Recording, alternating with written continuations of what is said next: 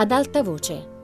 Elio De Capitani legge La fattoria degli animali di George Orwell, traduzione di Michele Mari.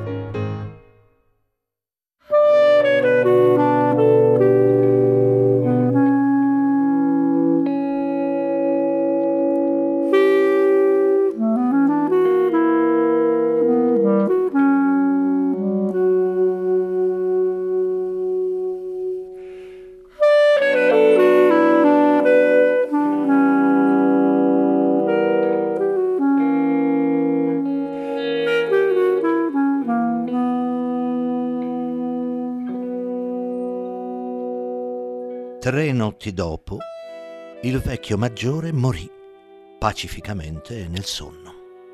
Il suo corpo fu seppellito in fondo al frutteto. Questo accadeva ai primi di marzo.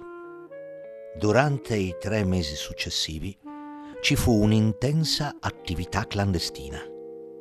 Il discorso del maggiore aveva dato agli animali più intelligenti della fattoria una visione della vita completamente nuova non sapevano quando ci sarebbe stata la rivoluzione profetizzata dal maggiore, né avevano motivo di credere che sarebbe avvenuta durante la loro vita, ma sapevano con certezza che era loro dovere prepararla.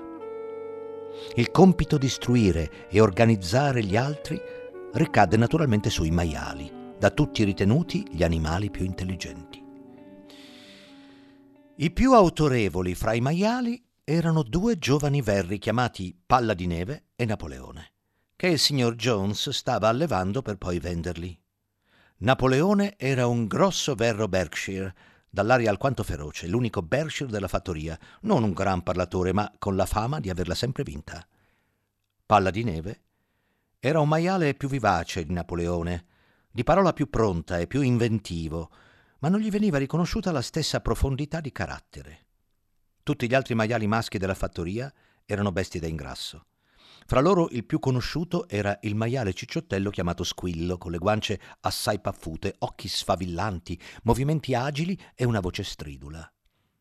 Era un brillante oratore e quando intuiva qualche difficoltà aveva un modo di saltellare da una zampa all'altra e di agitare la coda che non si sa come riusciva a essere molto persuasivo.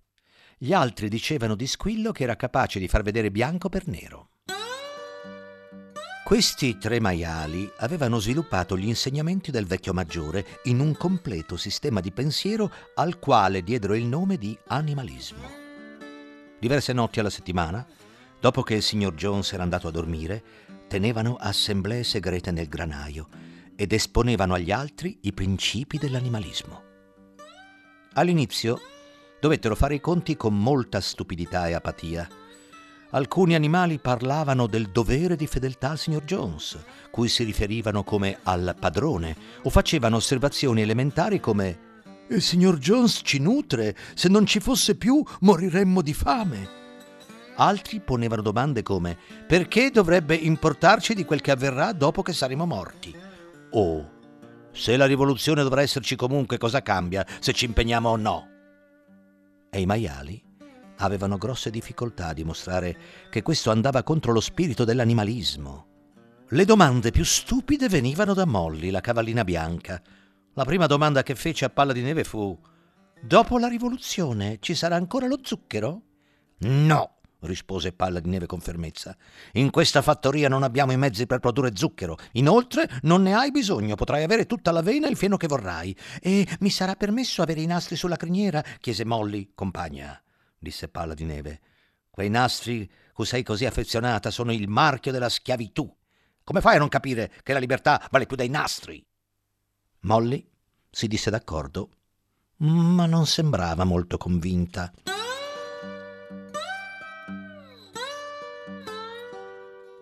I maiali dovettero lottare ancora più strenuamente per confutare le bugie sparse da Mosè, il corvo domestico. Mosè che era il prediletto del signor Jones, era una spia e un maldicente, ma anche un abile conversatore. Pretendeva di essere a conoscenza di un misterioso paese chiamato Montagna di Zucchero Candito, dove andavano tutti gli animali dopo la loro morte. Si trovava da qualche parte nel cielo, poco oltre le nuvole, diceva Mosè, sulla montagna di zucchero candito era domenica sette giorni su sette, il trifoglio era di stagione tutto l'anno e sulle siepi crescevano grumi di zucchero e dolci di semi di lino. Gli animali odiavano Mosè perché raccontava storie e non lavorava, ma alcuni di loro credevano nella montagna di zucchero candito e i maiali avevano un bel da fare per convincerli che quel posto non esisteva. I loro discepoli più devoti erano i due cavalli da tiro, Gondrano e Trifoglio, che avevano sì grosse difficoltà a pensare qualcosa per conto loro, ma una volta accettati i maiali come insegnanti, assorbivano tutto quello che veniva detto loro, per poi riportarlo agli altri animali in forma semplificata. Erano sempre in attesa delle assemblee segrete nel granaio e guidavano il canto di bestie d'Inghilterra con cui le assemblee si chiudevano regolarmente. Ora, per come si svolsero i fatti, la rivoluzione ebbe luogo molto prima e molto più facilmente di quanto ci si aspettasse. In passato il signor Jones, per quanto duro come padrone, era stato un agricoltore capace, ma di recente era caduto in disgrazia. Era caduto in una profonda depressione dopo aver perduto del denaro in una causa e aveva preso a bere più di quanto gli facesse bene. A volte se ne stava in cucina sulla sua poltrona Windsor a leggere i giornali e a bere per intere giornate, dando di tanto in tanto a Mosè una crosta di pane inzuppata nella birra. I suoi uomini erano pigri e disonesti. I campi erano pieni di erbacce. I tetti delle costruzioni avevano bisogno di manutenzione, le siepi erano trascurate e gli animali malnutriti.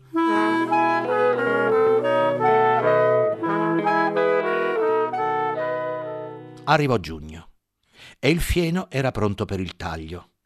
Alla vigilia della festa di San Giovanni, che cadeva di sabato, il signor Jones andò a Willingdon e prese una tale sbornia al leone rosso che non fece ritorno prima di domenica a mezzogiorno. Gli uomini avevano munto le mucche di mattina presto, dopodiché se n'erano andati a caccia di conigli senza preoccuparsi di dar da mangiare agli animali.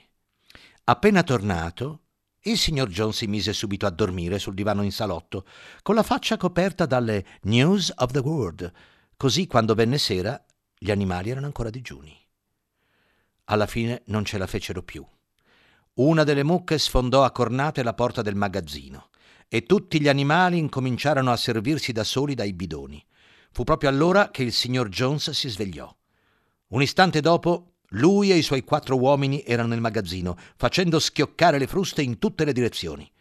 Era più di quanto gli animali affamati potessero sopportare.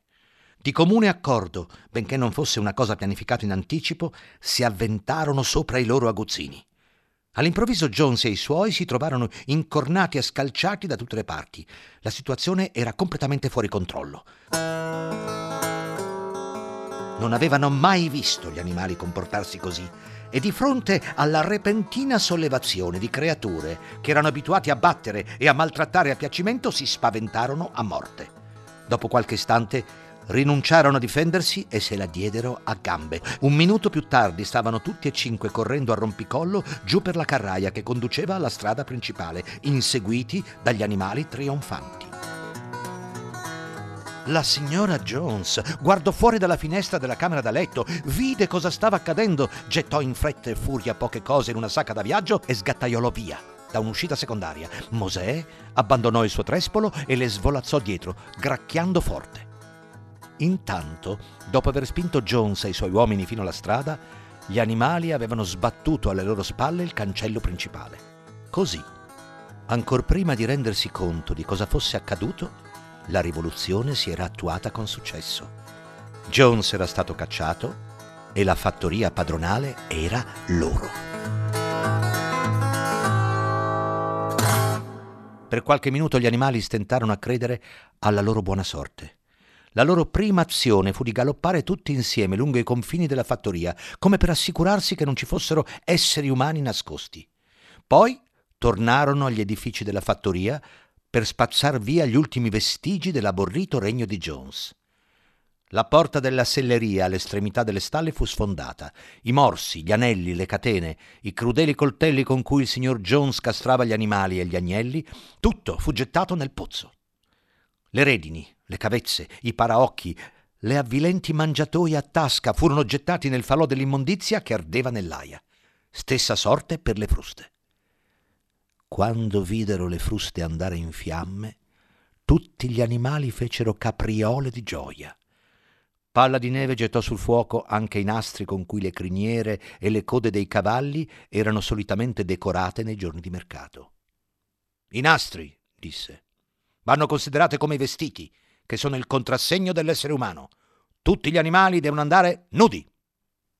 Quando udì queste parole, Gondrano andò a prendere il piccolo cappello di paglia che portava d'estate per tenere le mosche lontano dalle sue orecchie e lo scaraventò nel fuoco insieme al resto.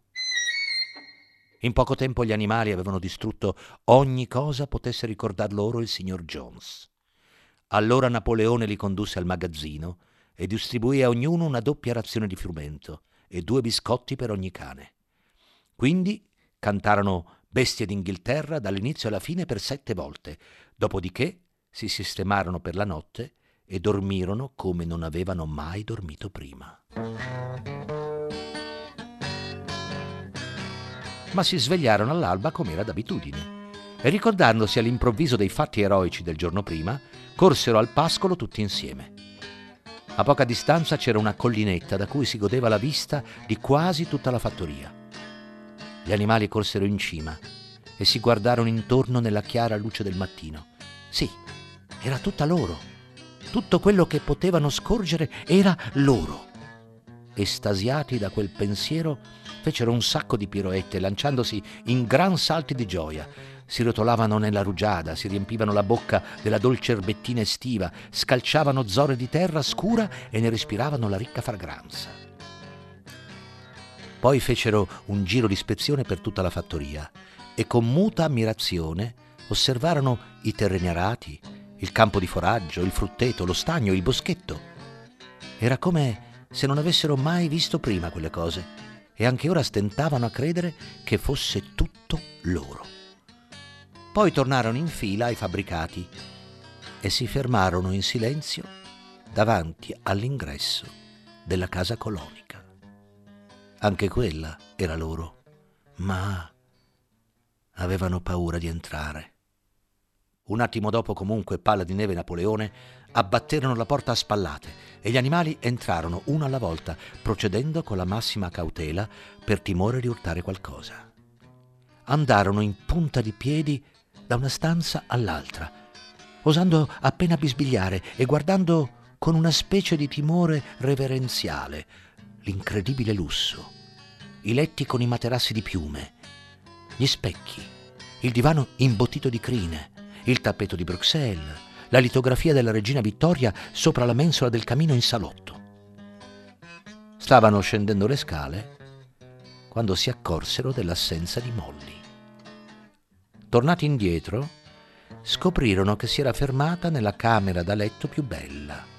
Aveva preso un pezzetto di nastro blu dalla toilette della signora Jones e se lo teneva contro una spalla mirandosi allo specchio da vera sciocchina la rimproverarono aspramente e uscirono.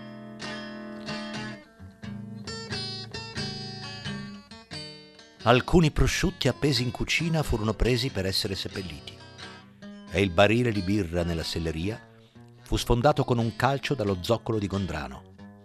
Per il resto non fu toccato nulla di quello che si trovava nella casa.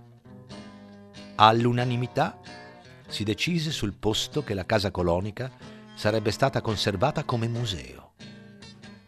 Concordarono tutti che nessun animale vi avrebbe mai abitato.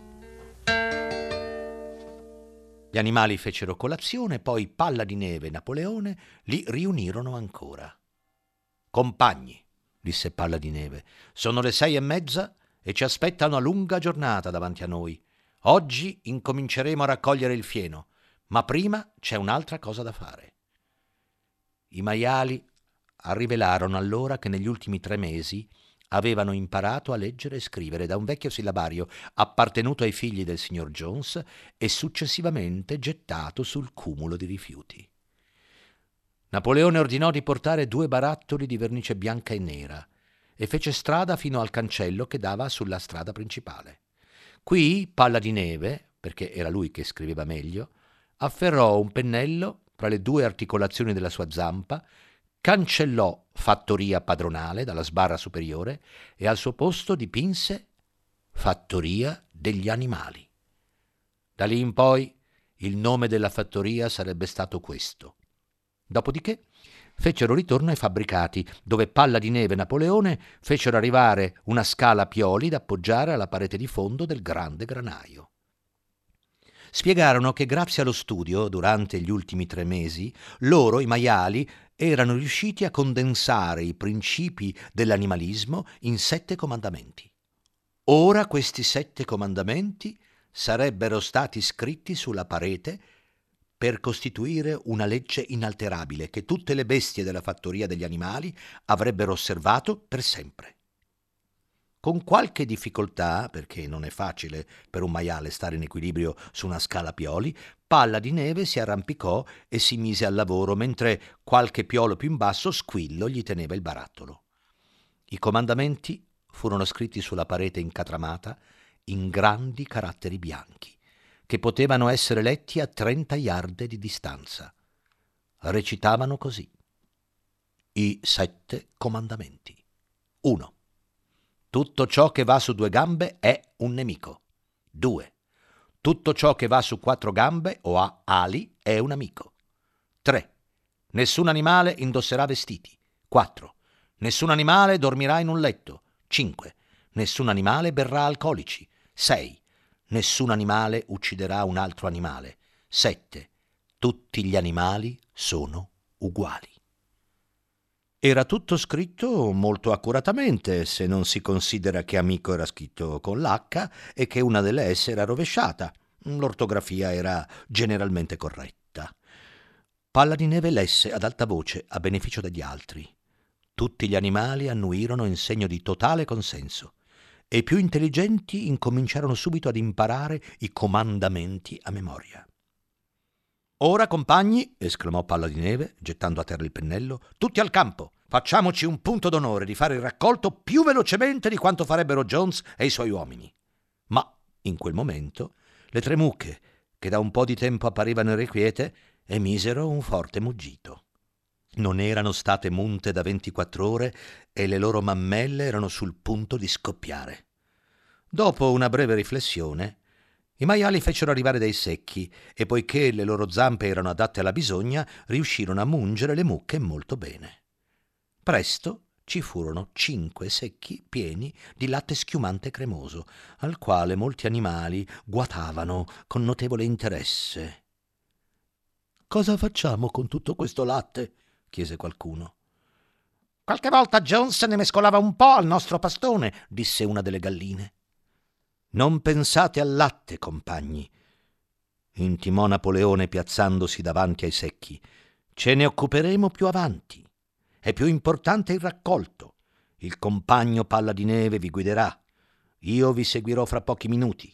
Avanti, compagni, il fieno vi aspetta.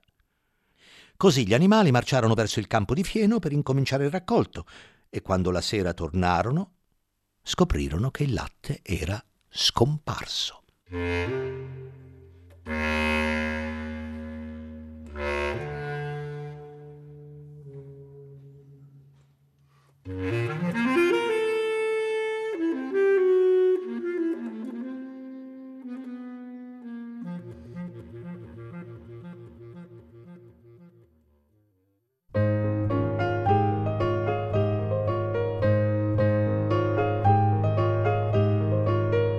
Elio De Capitani ha letto La fattoria degli animali di George Orwell. A cura di Fabiana Carobolante, Jacopo De Bertoldi, Lorenzo Pavolini e Chiara Valerio. Regia di Luigi Iavarone.